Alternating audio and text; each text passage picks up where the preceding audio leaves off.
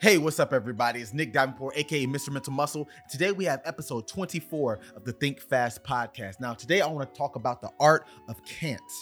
You're like, the art of can't? Can as in cannot? Not quite. It's an acronym. And anyone who knows me, I love acronyms. So the thing with the art of can is there's two type of can'ts that you can master the art of. So the first one is confirming all negative truths or countering all negative truths. So first thing we got to talk about is the negative truths. A truth is a fact, something that is true about yourself, your abilities, your performance. Now, sometimes these truths will be more productive, more positive, better for your outcomes, but there are some that are to be negative, less productive for your outcomes.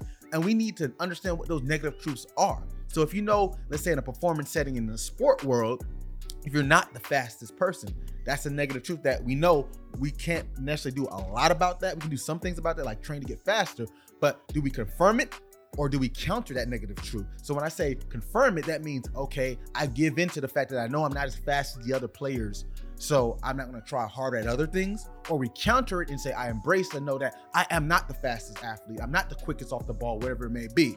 But I counter that negative truth by working other skill sets that make me better, whether they be physical skill sets or mental skill sets to help me perform and execute more efficiently. This goes for everyday life as well. We're not always going to have the ability to do things perfectly or the way we see them in our head.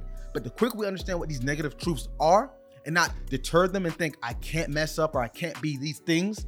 No, we're gonna have weaknesses. We're gonna have strengths. But the idea is to be able to compensate and configure to what the weaknesses and strengths are and play down the weaknesses and play up the strengths because both of those components make us. So we have to know what they are. So that's why we have to at least address these negative truths. Then we either confirm them by letting into them and failing or giving up or whatever it may be that doesn't help the outcome, or we counter the negative truth and figure out how to override it, overcome it, see it as a challenge and not a threat, and be the best that we can be.